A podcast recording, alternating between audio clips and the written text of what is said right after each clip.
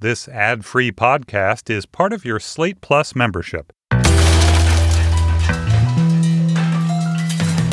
Prudence. Dear Prudence. Dear Prudence. Dear Prudence. Dear Prudence. Dear Prudence. Dear Prudy. Do you think that I should contact him again? Help. Help. Thanks. Thanks. Thank you.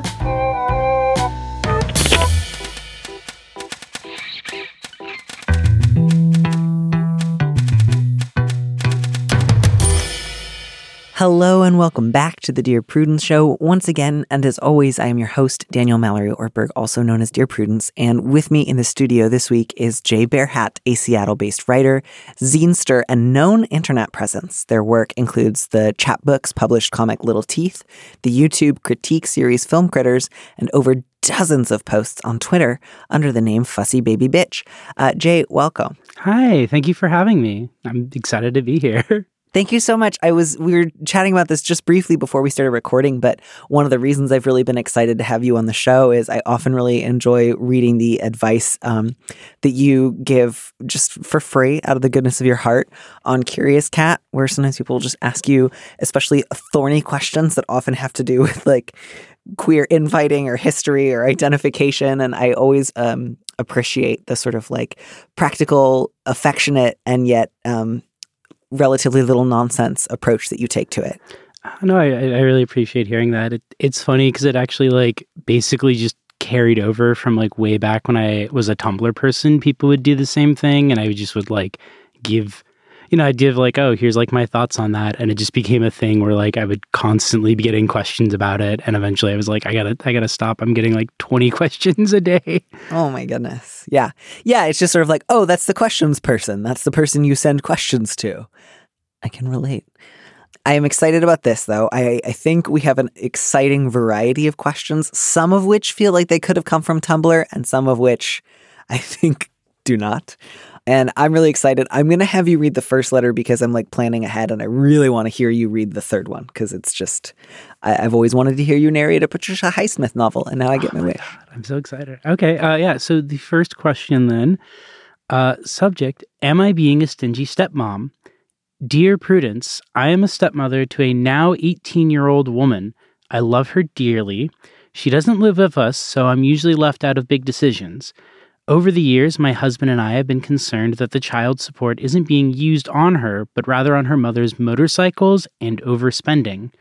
We always have to buy my stepdaughter things she should already have whenever she visits, like shoes and medical care. My husband has remaining child support he hasn't been able to pay during a period of unemployment. So even though she is now 18, we are still paying. My stepdaughter barely graduated high school this year and frequently lied about her grades and homework throughout. Now, her mother is saying that we should help pay for her college education beyond the thousands of dollars we will be giving her within the next two years through child support payments. I want to be supportive of my stepdaughter and I don't want to alienate her, but it just seems like a bad decision to pay more, especially since the money we are still spending is more than enough to pay for her tuition in a community college, and there isn't anything preventing my stepdaughter from working. Would saying something make me the evil stepmother? How can we be supportive without feeling like we are being taken advantage of? Uh, There were a couple of things here that I felt like merited plenty of time and attention and, and careful thought. And there were a couple of things where I feel like our letter writer could actually not worry about something and that that would actually probably be a relief. Um, one of those things uh, I think is just the, the outstanding child support. I, I totally understand that it was probably really difficult for the two of you to make ends meet when he he wasn't able to work. Um, but you know, your stepdaughter still had childcare needs. She was still alive and had expenses. Um, and so the fact that you know you you have to keep paying that money is like, yeah, that's what child support is for. Yeah, it's yeah. not her fault that your husband was underemployed, and so he should continue paying that money. Yeah, no, absolutely. I, I, I feel like the child support thing is sort of a, I feel like it's sort of being offered up as a sort of like, you know, we're already investing in her in this way.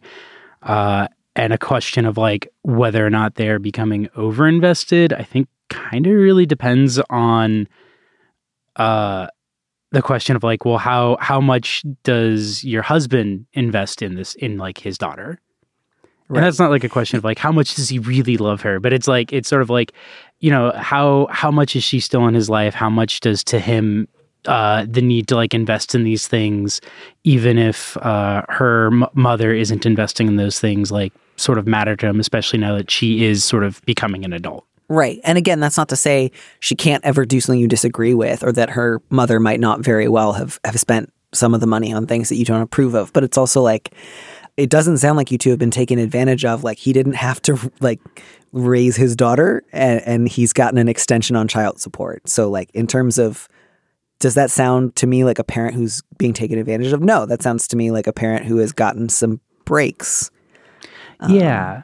No, and, Um, And that doesn't mean he's a bad guy. I just mean like, no, that's not what being taken advantage of looks like.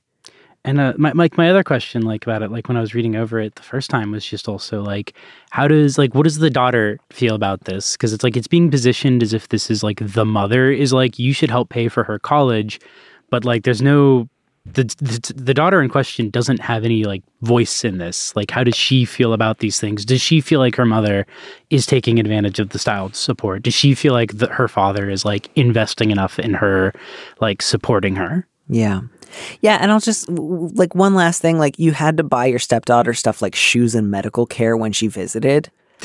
Neither of those things strikes me as unusual. Like, kids need shoes, kids need more than one pairs of shoes. That's not outrageous that during her visits she might have forgotten to bring some of her shoes.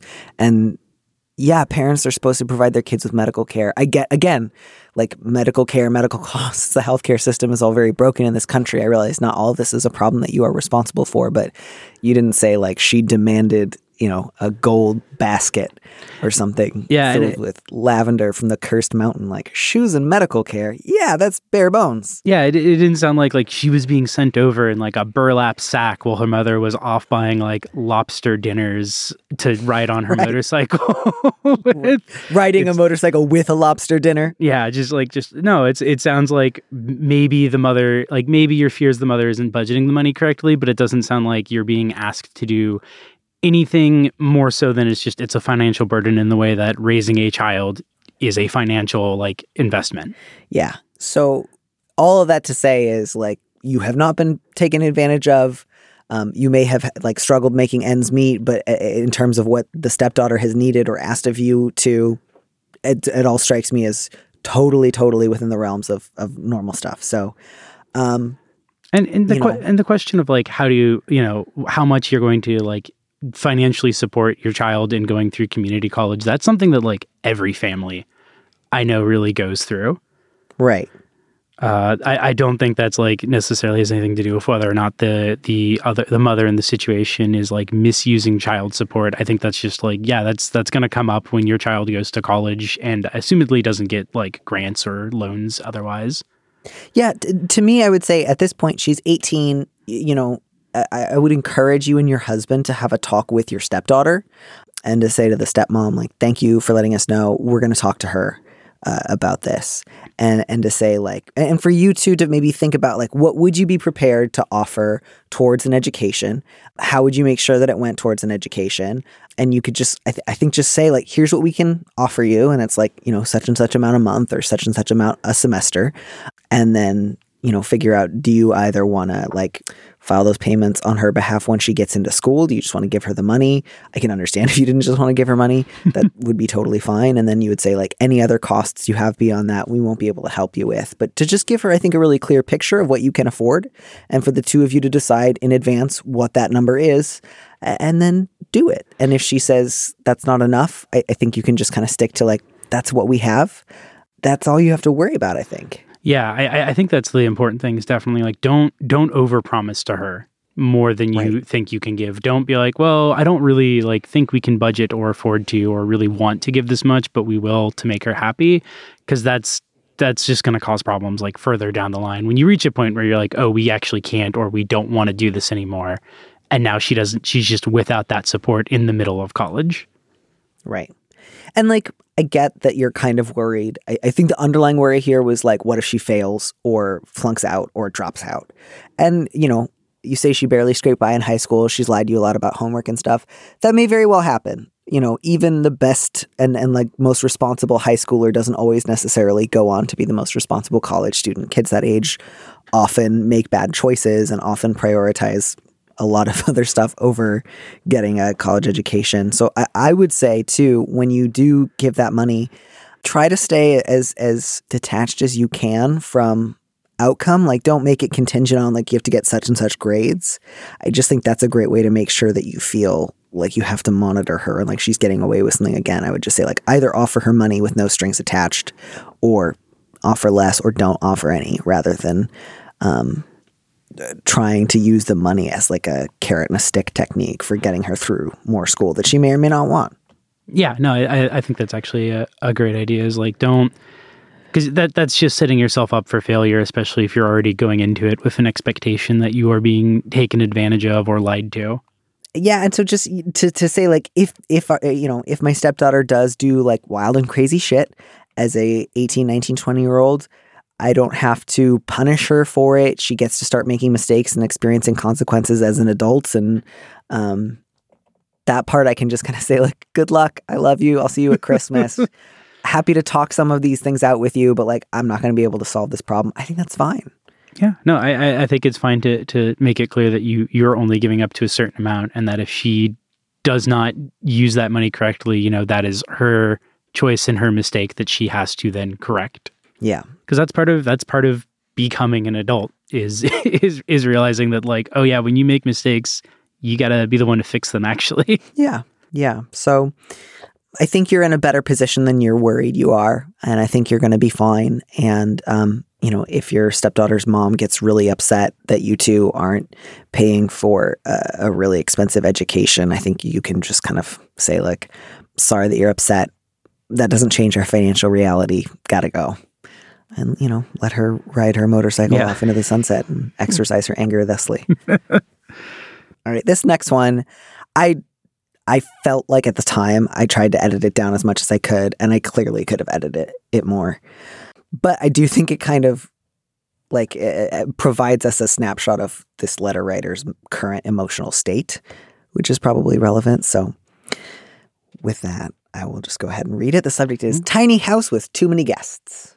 Dear Prudence, about a year ago, some married friends from college were going through a difficult time financially. My husband and I decided to give them twelve thousand dollars. I'm sorry, twelve hundred, not twelve thousand. That would be very different.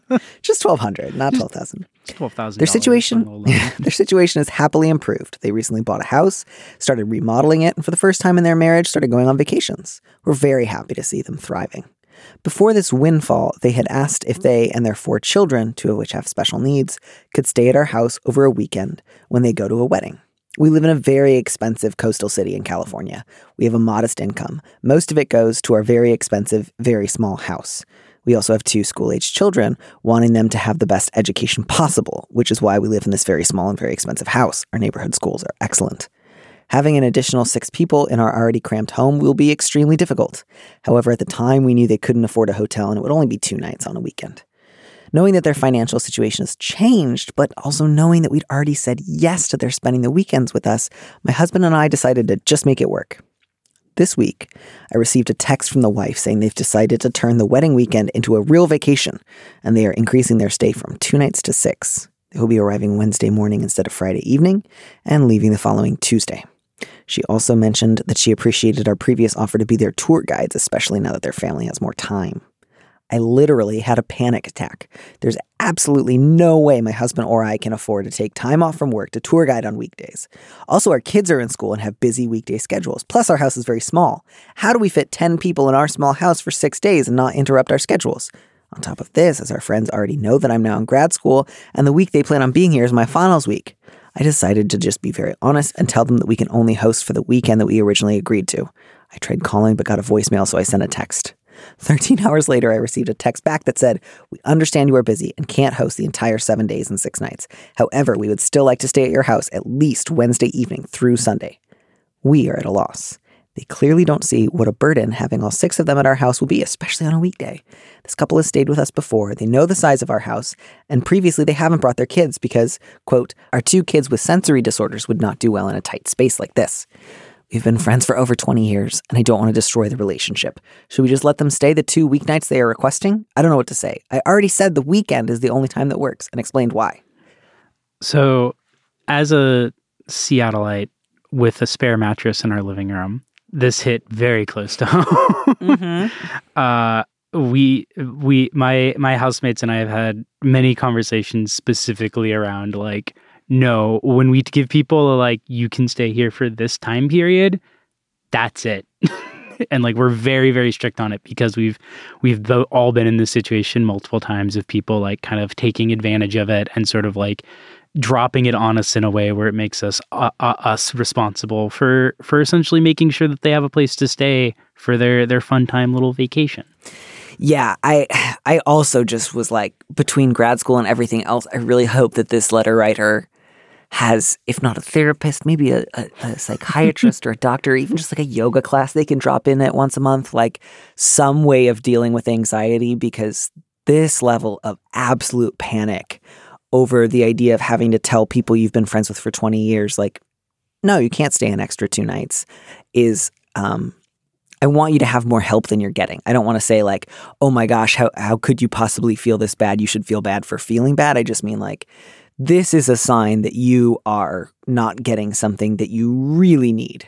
Yeah, or or that like you have a very you you definitely have some sort of um you're stretched to the limit in a way where you you don't feel comfortable saying no to people, which is just going to cause you to constantly go over your limit. And actually like one one point that like I really wanted to make when I read over this before was that like um they're worried about like, you know, if I say no, it could destroy our 20-year friendship, but it's like if you like don't say no, it's very clear that this will destroy your 20-year friendship.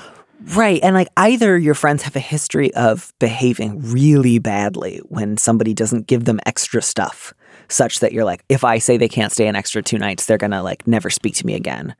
Or your level of anxiety about saying no is so high that you're afraid that people who have known you for 20 years will turn on you if you can't do them a favor.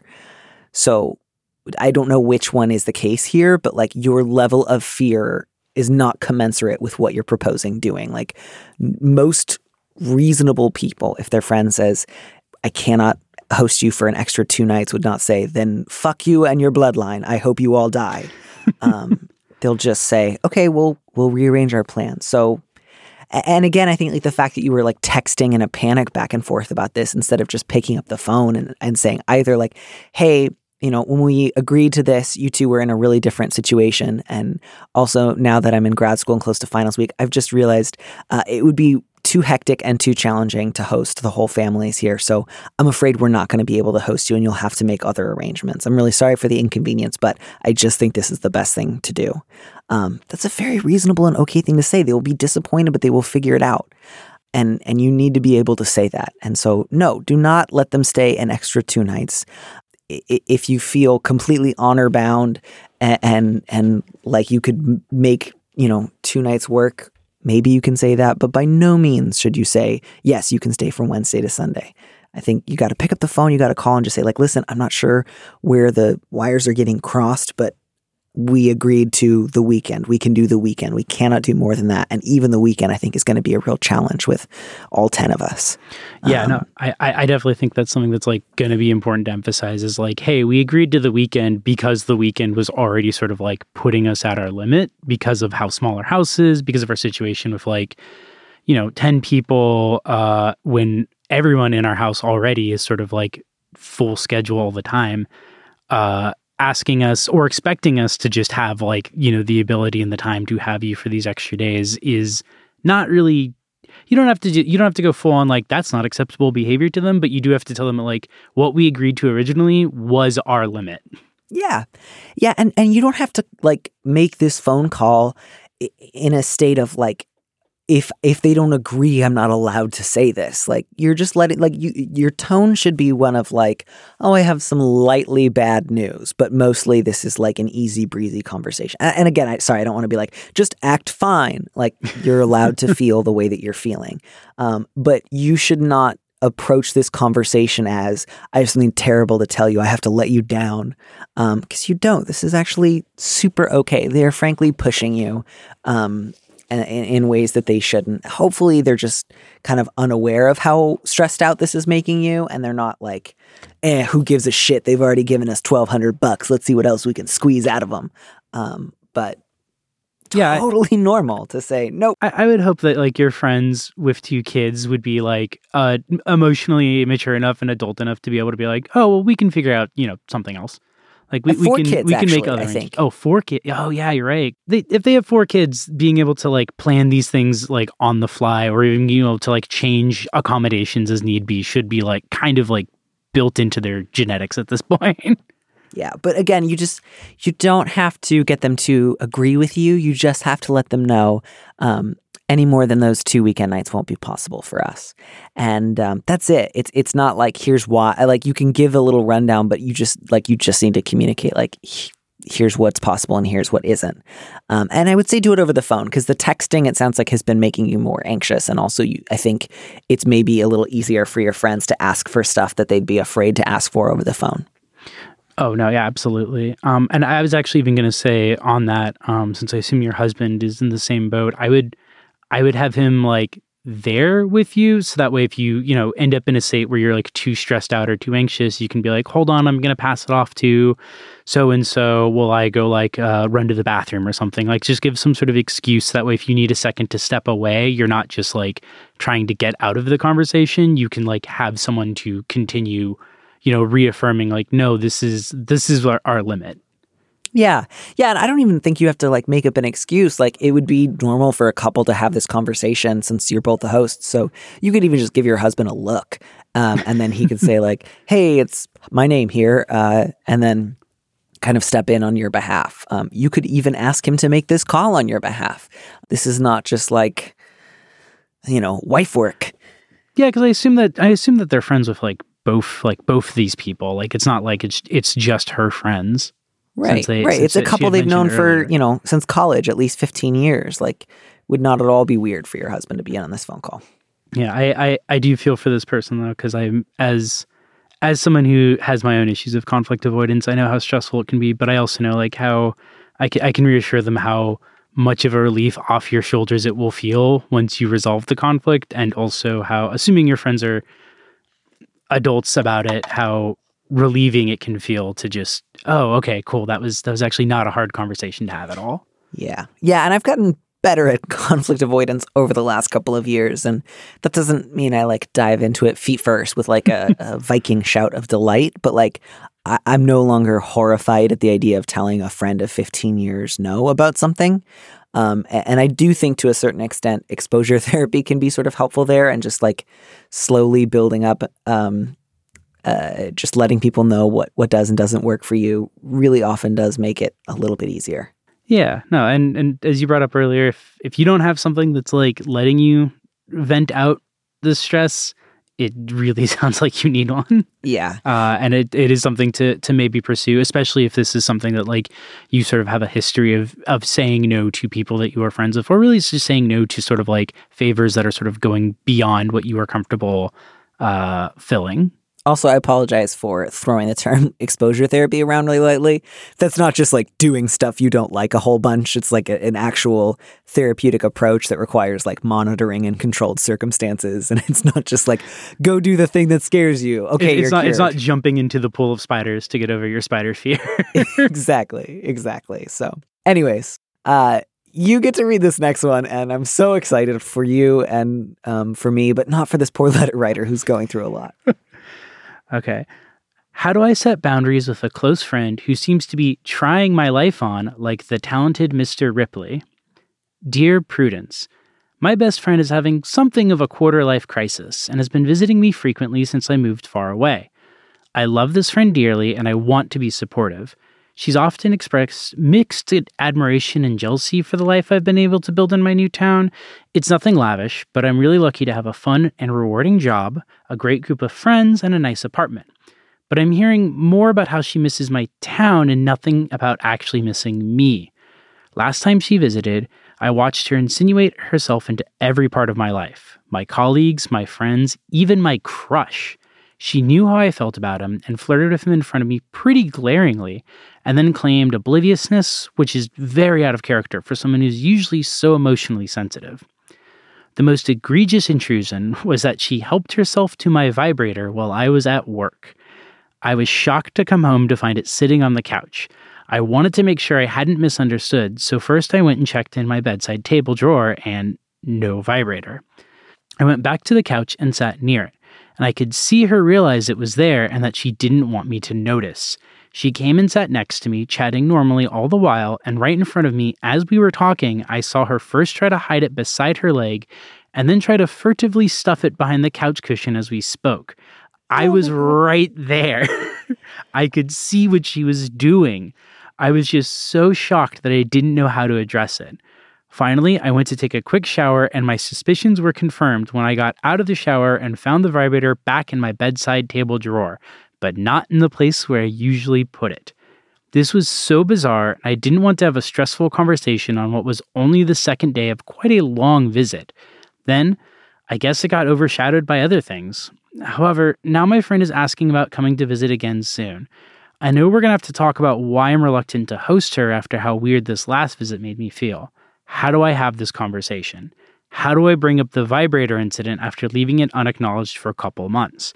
I'd really appreciate some scripts on how to do this compassionately because I love my friend. I can tell she's having a hard time figuring out what she wants from post graduation life, and I want to help her build a similarly satisfying and stable lifestyle for herself in her own town. I just can't make my own life available to her in the same way after how Mr. Ripley the last visit made me feel. Uh, I I really I really like the little bit of just lifestyle for herself in her own town. Oh yeah, yeah, It re- really kind of like the one. the bow on the message of just Yeah. like no no no no in her town, not my town. Mhm. Don't take her out rowing with you. yeah. um. Before before we recorded, I'd mentioned like it's like oh it's like very Ingrid goes west, and you're like oh I haven't seen it. It's like nah, it's doesn't end happily. I yeah, I um I'm googling it now to to find out what happens. I remember it was the Instagram movie and I think I kind of mix it up with um Spring Breakers. Oh, yeah, it's yeah. Probably not correct or apt, but uh, the poster is just like a couple of like scuzzy looking guys in hats and then some really lovely women looking like determined and I'm like, yeah, I get the gist. Yeah, no, it's uh, it's it's very much so in that sort of vein of like, I call it like the single white female genre of just movies Mhm. about like uh, women with a sort of somewhat unstable sense of identity, essentially attempting to take someone else's identity. Uh, you can also Mhm. see it in that Beyonce movie, Obsession, A classic. a classic. I love that. When will someone make a transmasculine entry in this uh, genre? Is what I want to know. I mean, you could, you could be the one. If they're if they're making Adam, they could make anything. um, please do not bring Addict discourse onto this show because I, I it just it upset so many people. Um, so, uh, one of the things that I was talking about in an earlier episode we were recording today was this idea some people have, um, often uh, women, although not exclusively, is if I didn't bring up something that bothered me in the moment, I am not allowed to bring it up later, or I've sort of like forfeited my right to be bothered by it because there's an expiration date for being upset about something. Um, the, the emotional Wow. statue of limitations. yeah, that's just not a thing. Um, uh, you know, I, I, there's absolutely um, ways in which oftentimes people respond to sudden or shocking boundary violations by kind of freezing or thinking this can't be real or is this really happening or am I really engaging with reality right now? Um, that's a totally normal reaction. The fact that you were sitting there like watching your friend act like they were invisible, like moving a vibrator behind their leg and then stuffing it behind the couch as if you couldn't see. Like, of course you felt like, am I losing my mind right now? Like, am I, have I ingested drugs? Is this midsummer? Like, is this really happening? That makes sense to me as a response because what your friend did was so ludicrous uh, that it beggars belief. It, it, it's one of those things where it's like if somebody told me this story, I would have to, I would immediately be like, stop, okay, and then start with the question like, wait, did they use your vibrator without asking? Like, just like immediately be like, that sounds so like unreal that I have to, I have to repeat what you said to make sure that you actually said that this is what happened. It's the moment in the Lifetime movie where the audience is like, oh no. Like it pans ominously to the bedside table, and the audience realizes, like, oh, she stole your vibrator. Like it's on. This woman does not actively will your good. It's the it's the Chekhov's vibrator scene where when you see it in the drawer, you know by the third act it will be used by uh, a friend who did not ask. Yeah. So, like, to me, the vibrator thing, uh, both taking it, uh, I was, I, I don't even want to say without asking, because frankly, if a friend's visiting me and they ask if they can borrow a sex toy, that's not like, oh, thank you so much for asking. That's like, no, f- what? Yeah. No. Yeah, already Um, already already that's like off the table is like just even considering it is bizarre. Yeah. I, yeah. Considering it is totally, totally bizarre. Um, I don't remember where I was going. I just mostly wanted to say that that was bizarre. Um, I, I yeah, without saying like you need to feel not just bewildered but violated, but like that's really fucked up. And if it's me, I don't want that person staying as a guest in my home again. Certainly not for the immediate future, possibly not ever. So you're really worried about being compassionate. Just speak politely and that that'll cover it. It's clear you love your friend. You're not saying um, you know, depart from me, ye accursed, and and and go to my left and and and fall into everlasting fire. But you can absolutely say, didn't know how to acknowledge it at the time because I was so surprised and confused. Uh, but the last time we visited, you used my vibrator, um, and then I saw you try to hide it from me while we were having a conversation. Um, that's not okay. You can't do that to me. I'm really uncomfortable, and I don't want you to stay at my home again. Yeah, and um, I, I especially think so because like not even just like oh who knows what else she did like in a scandalous gossiping way, but it's uh, given that the ri- ri- writer also says that like you know this was in her bedside drawer, that implies that the friend was just going through her bedside drawer. Yeah. Yeah. So, you know, I, just think the ways in which you're going to be able to be supportive to her cannot involve letting her stay with you anymore.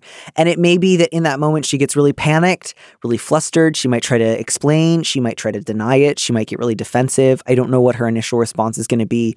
If it starts to get really overwhelming, you can absolutely just say, like, look, I'm going to take a little space. I recommend you take a little space too. Um, this is really fresh. We can revisit this maybe in a couple of weeks um, or longer, but I just needed to let you know uh, I can't have you stay as a guest in my home anymore. And if we're going to be able to get back on a different footing as friends, it's going to take time and I'm going to need you to respect my space. I um I also think a, a part of the script, since the writer also specifically mentioned and seemed also like particularly hurt by her friend uh, essentially flirting with a person that she knows she is interested in, uh, in addition to sort of like inserting herself into her friend's life in a way that felt inappropriate.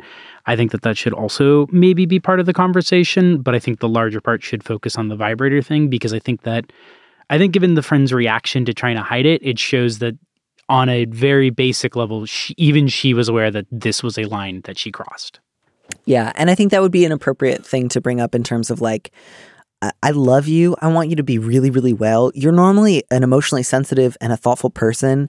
And the last couple of visits have just felt really off. And, and it really just sort of culminated in behavior that doesn't seem like you. You know, you pretended that you hadn't been flirting um, with that guy right in front of me I- I- when it was really clear that you had. And again, you you moved my vibrator while I could see you do it and pretend that I couldn't see you. Like uh, you were just acting in ways that are not like you. And I hope that you're doing okay. Uh, this just is not behavior that I normally associate with you. Um, and I hope that you can do better. Yeah. Um. If and if you want to, um, I think that's definitely like the best way to put it. And I think it could even be like this can be like step one. Yeah. In a series of conversations, and I, I think it'd probably be important to in terms of rebuilding both the trust between you, if that's a thing that you want on the table, um, and also just like rebuilding sort of these options for your friend to live her own life. This is absolutely going to be like step one of conversations is like redrawing a boundary and saying like this is not a boundary that I should have to have drawn. This should have been an Yeah. assumed boundary in our friendship. Uh, and then perhaps from there, you know, expanding the idea of like, hey, here's how I like built my life in my town. Like this isn't something that like I have the magic touch, you know, it's not something where it's like I found the exact right combination of these things. It's these are things that just, you know, like I went out and did these things. I went out and was myself and I want to be able to support you in doing that, but I cannot do it in this way anymore. Yeah. And like, it's not that you're reluctant to host her. You're not going to host her. Yeah. Don't host her. Yeah, I do think you will feel a lot of freedom if you're like, there's nothing she can say right now that's going to make me feel good about her coming to visit. And she is okay. She does not need to come visit you right now. She needs to get her shit together. She needs to find a therapist. She needs to develop her own community in her own town. She needs to buy her own goddamn vibrator. Yes. you know, if she can afford to fly out to visit you periodically, uh, she can save the cost of her next ticket and buy a vibrator with it. Um, Probably a really good one too. yeah, yeah, she's not coming to visit you again. And if her response to that is anything other than like, "Oh my god, I'm so embarrassed. You're right. This is awful. I really need to reassess my life," um, then that just proves that you were right to ask her not to visit, and it's just okay to need. To, like again, even if she's really apologetic, you still get to say like, "This does not magically heal this. I'm not suddenly comfortable with you in my space again." Um, so, so part of what would actually be a sign that she was making good progress would be if she said, "Yeah, I get it. I do need to work on this stuff. I'm sorry." Yeah, no, I- I, definitely think that uh, the way she responds to you bringing this up, especially because if she is an emotionally mature person, as you said, like that means like you know if she's trying to deny it, if she tries to excuse it, if she tries to push back on that on in any way, then like that to me says that she's reading you as somebody that she can do this behavior with, and you need to let her know that she cannot, and until she demonstrates that that is not acceptable behavior to do to anyone. Uh, I, I think it is fair to say like you can't start to rebuild trust until she shows that understanding.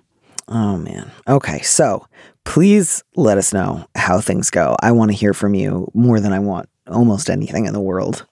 Um, and I think we should move on to our next letter. And I think it's my turn to read it. Yes. The subject is I want to help my mother deal with her multiple sclerosis, but my dad won't let me. Dear Prudence, I just got off the phone with my father, who said, No one has appointed you or your brother in charge of your mother's health. Neither my brother nor I dispute this fact.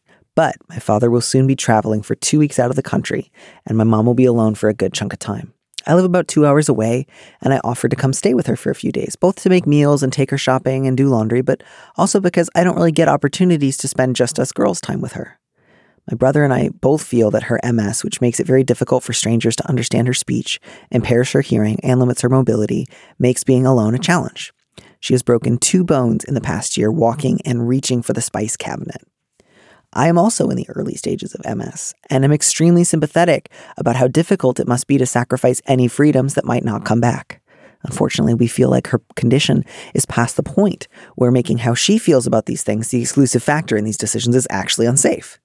I understand why she might like some time to herself, but two weeks is a really long time if she can't get to a phone, or if she can get to a phone but can't dial correctly because the buttons are too small, and so on.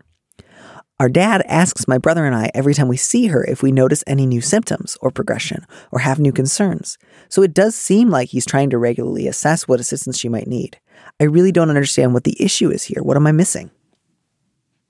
Um, so so when I read that from like my experience with like um, you know family members getting older and sort of like developing like various conditions from that, um, there's definitely that big you know oh I I can do it. I'm fine and like a, a, a big need to reassert their own independence and I think that's very important to sort of like let them uh, you know do that. That's important it's important for older people. It's important for all people to feel like they have a they retain a sense of in, uh, independence and self-reliance um, I think if you very reasonably have these concerns about her safety, especially given the fact that she has broken two bones in the past year, bring up to her uh, if the, uh, specifically that for the sake of your own anxiety, you would like, if not the o- option to come visit her, some sort of like life alert button, some sort of like emergency option, so that way you personally, for your own anxiety, don't have to spend the entire two weeks worrying that like she's broken a leg and is is by herself in the kitchen. Yeah, I, I think that's a good place to start. It wasn't 100% clear to me if, like, the dad in this scenario was being a little assertive on the mom's behalf. Like, she had said to him, I'm really hurt by this. Can you, like, relay that message for me? Or if he was defensive on her behalf. Um, I, I, I realize it's a remote possibility, but, like, if there is a chance that you feel like your dad is being controlling or trying to isolate your mom or um, be in any way abusive. Like I, I don't really get that read from this letter, but just just in case, like if she's normally pretty happy to see you and he's kind of like putting himself as like the barrier between the two of you, at that point you might want to consider like yeah calling regularly while he's away um, asking if she would like you to come visit possibly stopping by just to say hello not to like force yourself on her for two weeks but just to say like i'm here in case you need anything. Um, again i don't think that's likely. It does not sound to me like your dad is is trying to um, control or isolate her but i just want to acknowledge that that happens. Yeah, no, I uh, that uh, the main reason I opened with the the uh, asserting independence is because it, it had sounded more like the father was sort of being overly defensive on the on the mother's behalf. Uh, but it's it, it's certainly a possibility. It could be something more, and it's definitely like worth opening direct channels with your mother, especially since this is ultimately about like her care and safety as well yeah and I think communicating with her directly because even even under like the best of circumstances, you know, if she's having um, your father communicate these things to you, there's there's rooms for misunderstanding. There's rooms for him misinterpreting something she said and repeating it in a way that makes it sound like a lot more of a firm like don't come visit dur- during two weeks when she said something more along the lines of like oh I don't want to be like waited on hand and foot. Yeah. Yeah. So I think maybe, you know, you just got off the phone. So maybe give it a day or two and then, you know, call your dad back and just say, like, "I- I'm really sorry if I um, have overstepped my boundaries. I mostly just want mom to know that I'm available if she needs me. And um, maybe I am overly worried. Um, but I really hope that we can maybe develop a plan where if she did need to contact emergency services in a hurry, um, she would be able to do that. And I think, you know, something like Life Alert might be a good solution for that. I don't know much about that company or if there's better alternatives. I don't want to like do a Life Alert ad. So I'll just say something that is not as complicated as like pulling out a smartphone and dialing all the numbers. Um, would would maybe be good, but to just ma- mainly say like I want to be available. I, I like spending time with mom. I want that, um, but I don't want to push this. I don't want to overstep my boundaries. Um, and and I'm really sorry if I made you feel like I thought you weren't doing an amazing job taking care of her. So it's very much on the other end of the scale of like be sure your dad's not isolating your mom, but I, I do think it's more likely that he really really cares rather than um, is is trying to keep her away from other people. Yeah, and I, I, you know, it could also even be worth. Um, you, you the the writer had mentioned like wanting to just spend time with her mother, and I think it's something where if this is something she's really concerned about, and also just sincerely does want to spend that time with her, you know, now is use the use the fact that you yourself are starting to develop MS as like, hey, I would like to like spend time with you to talk about this, to like, you know, reassure myself as to like that as this progresses, you know, I'm not going to lose my independence either. Yeah, and eh, yeah, and I also want to like I don't know. I wouldn't want you to say that if you didn't mean it. Like it may be that you're like I would. I actually want to like model my response to my own condition very differently from my mom or or whatever. But yeah, to absolutely stress the like I understand where mom is coming from. I I, I experience the same condition. I'm not just like totally clueless. I don't know. I don't know. I just I feel like there's so many good intentions here and otherwise your dad does seem to sometimes want your input, so I'm just really hopeful that if you give him a little time to calm down and you can go back and say like can we try this again? I, I hope that it will go better a second time. Yeah, I mean, who, who knows? It could have just been like maybe they had just had like a very stressful conversation about that, and so that was you know his own response of just like, oh, I don't even want to like think about this and talk about this anymore. Yeah. Because the, the the comment that he gives of like no one has appointed appointed you or your brother in charge of your mother's health, that sounds like a very like frustrated thing to say, where somebody is in a position where they're maybe frustrated by outside elements and they're just trying to end the conversation rather than resolve it. Yeah. Uh, good luck.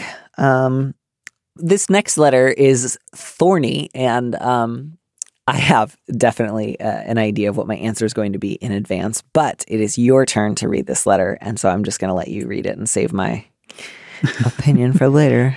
All right. Uh, how do I help a friend and secret crush who may have undiagnosed autism? Should I? Dear Prudence, a few years back, I met a guy that I immediately connected with. As I've gotten to know him better, and based on observations and discussions of people in the mental health field, I believe he is on the autism spectrum, although I don't know if he has ever been tested, as he is very private about most things. Early on, he told me that he doesn't have relationships because he's bad at them and he doesn't want to hurt someone. I have gathered from things he's told me his relationships with women have either ended badly or been drunken hookups. But I have had a serious crush on him for years, and apparently he's the only one who hasn't noticed. I have tried to remain friends with him because he has many of the qualities I admire funny, intelligent, kind, truthful, but he is at times very hard to deal with because of his quirks, and I get upset. Mostly about things like not texting back, staying shut up in his house for days, etc., all things that I believe are part of his coping strategies. And so I have vented frequently to friends to get over the frustration of having to deal with his limitations. This has caused most of my friends to tell me to stop talking to him. However, when he's not absent, which is a lot, he is a really good friend. A few weeks ago, we got into a huge fight because I felt he was being insensitive to some major issues in my life. We both seem to have decided to take a break from talking. However, we have had these sort of fights before, and I believe he will eventually come back. The problem is, I don't know if I want him to. Because of my venting, most of my friends don't want to talk about him anymore, which puts me in the position of having few people to support him, or support me. Although I do, still do care about him, I know that he is not in the right place in his life for a relationship and may never be. And his behaviors, which seem to be no- normal for people on the spectrum, such as needing lots of downtime, becoming so involved in something he can't or won't stop to talk about something else, getting easily upset by changes in routine, or not noticing that I'm upset or even asking about my life, still have an impact on me. I try to accommodate him, but it is at times hard. And we're not in a relationship and we're just friends, so these accommodations have become a larger part of my life than it should be. However, I do care and I know he has problems maintaining friendships with people. From things he and others who know him have said, he seems to have lost a number of friends over the years because of these quirks. And because I know this and I care, I don't want to abandon him as others have. I feel certain he will always come back and apologize. He always does. But I know I will be back in the same position, where I am bending to accommodate him and am frustrated by his inconsistency and at times seeming insensitivity. So I don't know what to do. this is this is yeah, this is a tight tight little knot of of things. Yeah. So I, I think a big thing for the letter writer to pay attention to here is the fact that it sounds like all of your other friends have said, I cannot talk to you about this guy anymore. Um, I don't know a lot of romantic relationships that last a long time and start with, well, my friends had given me an ultimatum that I had to stop talking about him because they were so frustrated of hearing about my unrequited, unresolved issues with the fact that he doesn't um, respect me. Yeah, no, I that like immediately is sort of a red flag of like there is a basic incompatibility here if everybody within your friend circle besides him is sort of like we're sick of this guy. We don't want to hear about him anymore. We don't want to hear about your problems with him anymore.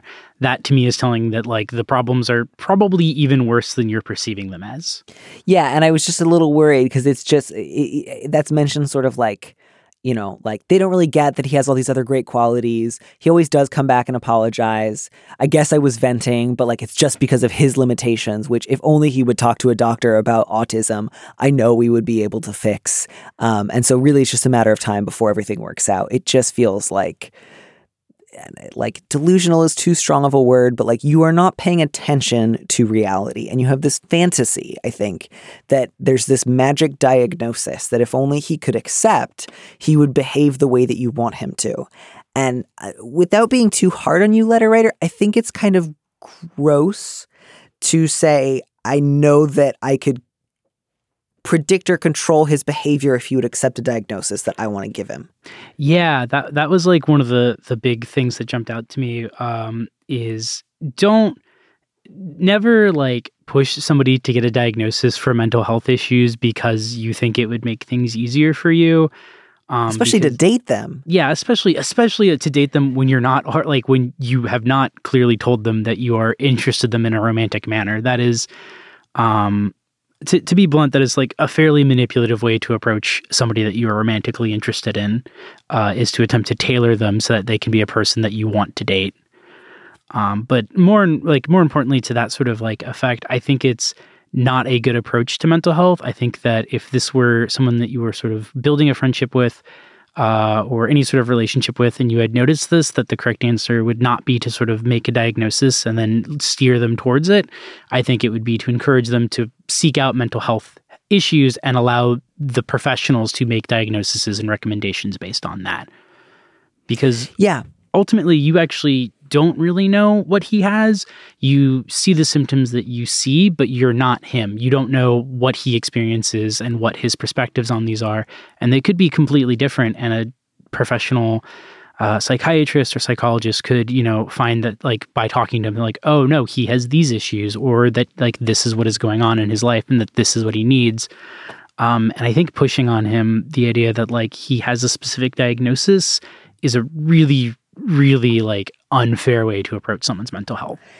It's also just like a, lot of the stuff that this letter writer mentions is like it's it, these are also just like common human behaviors, right? Like uh, they could be associated with a number of things, like just from anything from like depression to just like insensitivity. Like, you know, he's often in his house. Like, yeah, a lot of people take a lot of down. Like, none of these are like, oh man, yeah, call your doctor right away. Like, eh, not that necessarily that that would make it okay. I just kind of want to point out like a lot of what you seem to think is like it's definitely got to be this one thing is just like you know he he might just be a little thoughtless. He might just be or it might be both or it might be neither. Like it's just uh, you know he doesn't notice that I'm upset and he doesn't ask about my life. And you seem to think but if he'd get a diagnosis those things would immediately change. I- don't care how funny or intelligent or kind he is otherwise. If he doesn't notice when you have uh, feelings and if he doesn't ask you how you're doing, he's not going to be a good boyfriend. And Yeah. he's not going to be a good boyfriend no matter what diagnosis he has. And the thing that like the thing that's interesting about this too is that like it seems like everybody except the letter writer is aware of that, including himself. Yeah. like like at the onset of the I, I think if at the onset of this uh, of any relationship if somebody tells you i'm not good for relationships. All the ones i've been in have been bad. You know you can encourage them to sort of like seek any sort of care or help that you think that they might want to do so in order that they could be there but that should be your immediate sign to tell to like check off any possible hope of dating them. Yeah, and and so I think this whole, uh, you know, I don't think it's likely that if I say to this letter writer, like, you need to cut this guy loose and accept that your crush is not going to materialize in a satisfying romantic relationship and like let him know you need to take your space so you can get over this. Like, I think the odds of them actually doing that are slim. But I do want to encourage you, like, I think the best thing for you to do would be to like take a big step back. You don't even have to say like it's for such and such a reason. I don't think that he would notice. I really don't. Um, I don't think it would bother or upset him if you just l- allowed him to occupy a smaller place in your life and and go figure out what else you could spend your time and emotional energy on. Um, you could also just say like, I need to take a break from our friendship for a while. I have really strong romantic feelings for you, and I just need to get over them. Um, I will let you know when and if I'm able to do so, and maybe then we can hang out. But until then, I just need space. Yeah, and that, that was a that was like another point I was going to bring up was everything else aside, there's you, you can't have a healthy friendship with somebody if you're in a position where you have an unrequited crush on them because that's always going to be a stressor on the dynamics between the two of you, especially if the other person's like unaware of it. Yeah, unaware and like doesn't seem especially interested, which is just like you cannot make. You know, Bonnie Raitt taught us, "I can't make you love me if you don't." And I think maybe you need to listen to to the wisdom of Bonnie Raitt and play that song for yourself a couple times. Um. So yeah, when you say I feel certain he'll come back and apologize, but I know we'll be back in the same position pretty soon. Um, yeah, I think that's an accurate read of the situation. So I guess the question is, how many more rounds of this do I want to do? Because you could maybe go another five rounds, maybe another 50. You could maybe spin this out for the next 15 years. Um, you are absolutely allowed to waste as much time as you want fighting with this guy about stuff he doesn't want to change. Um, I- I want better for you than that in your life. It's not abandoning someone to say, you don't care about my feelings, you don't ask about my life, and you ignore me for days and weeks at a time. I'm going to go do something else. I'm going to go hang out with somebody else. That's not abandonment. That's a rational response to how you're being treated. And I'm not sure where you got the idea that saying, I don't like the way you treat me, I'm going to go talk to somebody else is abandonment, but it's just not. And the fact that he has problems maintaining friendships with people might have something to do with the fact that he doesn't seem to invest in other people. Um, that's sad. I, I wish him the best with that. But as long as he keeps choosing not to prioritize other people or their feelings, probably he will not make a lot of friends. Yeah, I, I was going to zero in on that. I, uh, I have been in the position when I was younger, and I feel like it's a position I know a lot of people I know get trapped in of this idea of if somebody has been air quotes abandoned multiple times, they feel like they can't add to that tally mark, and that's like a false feeling. Mm-hmm. Um, and it's like you know, obviously, that's not saying like be completely like asking me to be your friend is emotional labor. Um, that- Venmo it- me. uh, Ven, yeah, Venmo me to to talk to you. But it is saying that um, it's you know if if somebody is driving you away, if a relationship or friendship is extremely unhealthy, you're not the bad guy for getting out of that. Uh, you're you're you are acknowledging that something is not working, that something is not healthy for you or both parties involved, and you are taking the healthiest step out of it. And if they see that as feeding into their larger fears of you know people abandoning them, that should be assigned to them and you can tell them as you're taking that space that like this is something that i think if you work on will help you maintain better friendships going forward however i cannot be going forward with you Yeah. So I, I think you have a real opportunity here. You two are already in the middle of a nice little break. Your friends have already told you, like, we cannot talk to you about this dude anymore. And I think now is a great opportunity to go see a therapist and talk a little bit about, like, what you've been getting out of feeling like I can single handedly fix this guy and make him into a perfect boyfriend through sheer force of will. Um, and, and where might some of that be coming from? And, and what do I get out of that dynamic? And how can I, um, behave differently in the future so that I can seek out partners who actually like me and want to be around me um, and not spend so much time like trying to force something that's just clearly not going to happen. If you can't afford a therapist, maybe just a nice journal. Um, but or maybe a meeting or two of Codependence Anonymous. Um, seek But, seek like- out other people talking about the same experiences and you know the beauty of posting online is you can usually see how it works out for them and it doesn't is is the answer Yeah. You might even find like if you give it another couple of weeks, if you ask a friend like, "Hey, I realize that um I have like frustrated you in the past by just like monopolizing your time and attention and talking nonstop about a situation I wasn't willing to change. I'm really sorry for that. I'm trying to do something new right now. I'm trying to actually figure out why I was doing some of these things and how I can act differently. And if you're available to talk at all about it, I would love if you just have any thoughts or suggestions on maybe how I can try to change this pattern or what I can do to redirect some of this energy because this is new for me. And it may be that some of them want to have that conversation with you when they didn't want to have for the 900th time, like, uh, Jeremy's not responding to my texts. I'm going to text him some more. Yeah, no, I, I think that's a sort of sort of tying into the thing I said before of like you can't you can't uh, lead a horse to mental health care. Uh, I I think if you tell your friends like, "Hey, I realize that this behavior I'm doing uh, wasn't was indic- indicative of other problems," they might be more willing to talk about what those problems are because they don't want to talk about the behavior itself anymore. Yeah. And, uh, you know, just again, like these aren't quirks, these are behaviors that hurt other people. A quirk is like, I always wear sweaters on days beginning with T. Um, A quirk, is like a not- hamburger phone. Yeah, exactly. exactly. It's not like I don't give a shit about your feelings. So, Jae, thank you so much for helping us like wade through a couple of different bogs. Oh no, this is this was a lot of fun. Thank you for having me on. Yeah, I mean, this was. I, I, I feel kind of like uh, uh, braced. I feel ready to go, like uh, power walk or something. Yeah, I'm gonna. I'm probably gonna go step out and like have a smoke and enjoy. it. It's really. It's like the autumn is finally here in Seattle, so I'm probably gonna go uh, hang out in the park that's near here for a little bit before I have to go back to doing the other stuff I'm doing today. That sounds absolutely lovely, and I hope that you enjoy it immensely. Happy the day before the month of Halloween, by the way. Yeah. Oh, my favorite favorite month. Happy spooky times. Uh, and just thank you again. That was just fantastic. I'm so, so, so glad we got you on the show. Bye. Thanks for listening to Dear Prudence. Our producer is Phil Surkis. Our theme music was composed by Robin Hilton. Don't miss an episode of the show. Head to slate.com slash Dear Prudence to subscribe. And remember, you can always hear more Prudence by joining Slate Plus. Go to slate.com slash PrudyPod to sign up. If you want me to answer your question, call me and leave a message at 401 371 DEAR, that's 3327, and you might hear your answer on an episode of the show. You don't have to use your real name or location, and at your request, we can even alter the sound of your voice. Keep it short 30 seconds, a minute tops. Thanks for listening.